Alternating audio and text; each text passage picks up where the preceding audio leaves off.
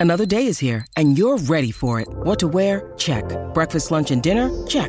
Planning for what's next and how to save for it? That's where Bank of America can help. For your financial to-dos, Bank of America has experts ready to help get you closer to your goals. Get started at one of our local financial centers or 24-7 in our mobile banking app.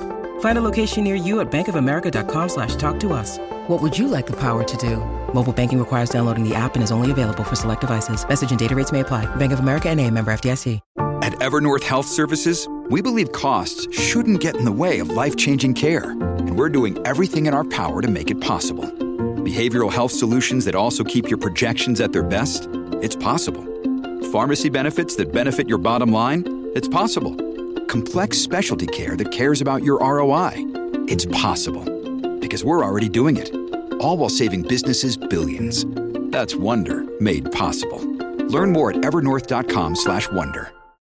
When you need mealtime inspiration, it's worth shopping Kroger, where you'll find over 30,000 mouthwatering choices that excite your inner foodie. And no matter what tasty choice you make, you'll enjoy our everyday low prices, plus extra ways to save, like digital coupons worth over $600 each week. You can also save up to $1 off per gallon at the pump with fuel points. More savings and more inspiring flavors make shopping Kroger worth it every time. Kroger, fresh for everyone. Fuel restrictions apply.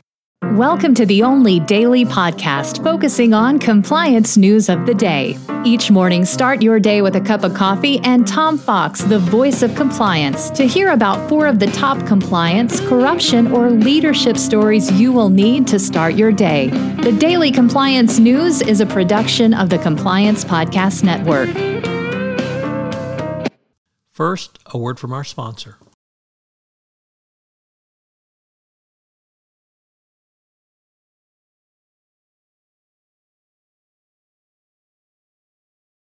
Daily Compliance News for December 2, 2022, the huge management failure edition.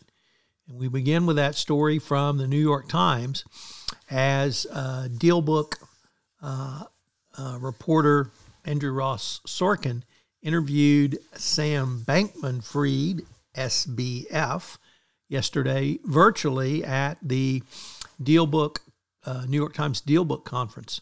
It's, it was a really interesting slash bizarre uh, interview, and SBF said that there have been huge management failures um, at uh, FTX and Alameda.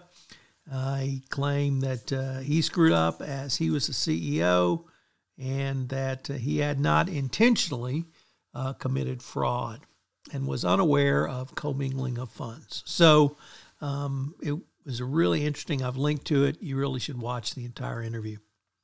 Um, over at the Financial Times, Brooke Masters, uh, corporate governance columnist, asked, Does anyone do due diligence anymore?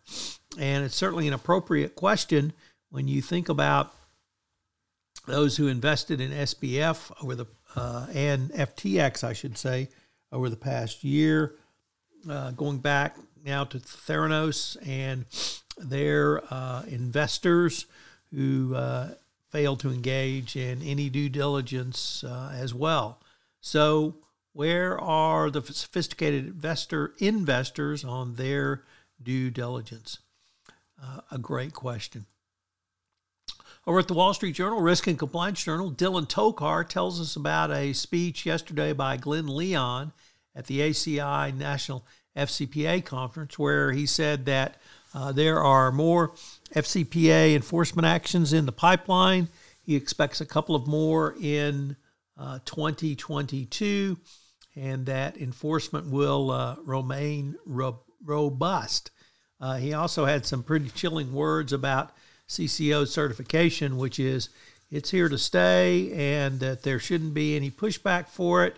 And um, frankly, it should be an easy ask. Um, I guess they haven't asked any CCOs about that. And our final story comes to us once again from Al Jazeera, who reports that South Africa's President Ramaphosa faces impeachment threat over a farm scandal. Uh, this farm scandal is quite odd because it started with a robbery uh, netting $4 million from his farm, leading many to question Well, what's he doing with a $4 million in cash at his farm? He has refused to uh, adequately answer this, and now some in the ANC are even calling for impeachment, if not for Ramaphosa to step down going forward. The Daily Compliance News is a production of the Compliance Podcast Network and a proud member of C Suite Radio. Thanks so much for listening. I hope you'll join me again tomorrow.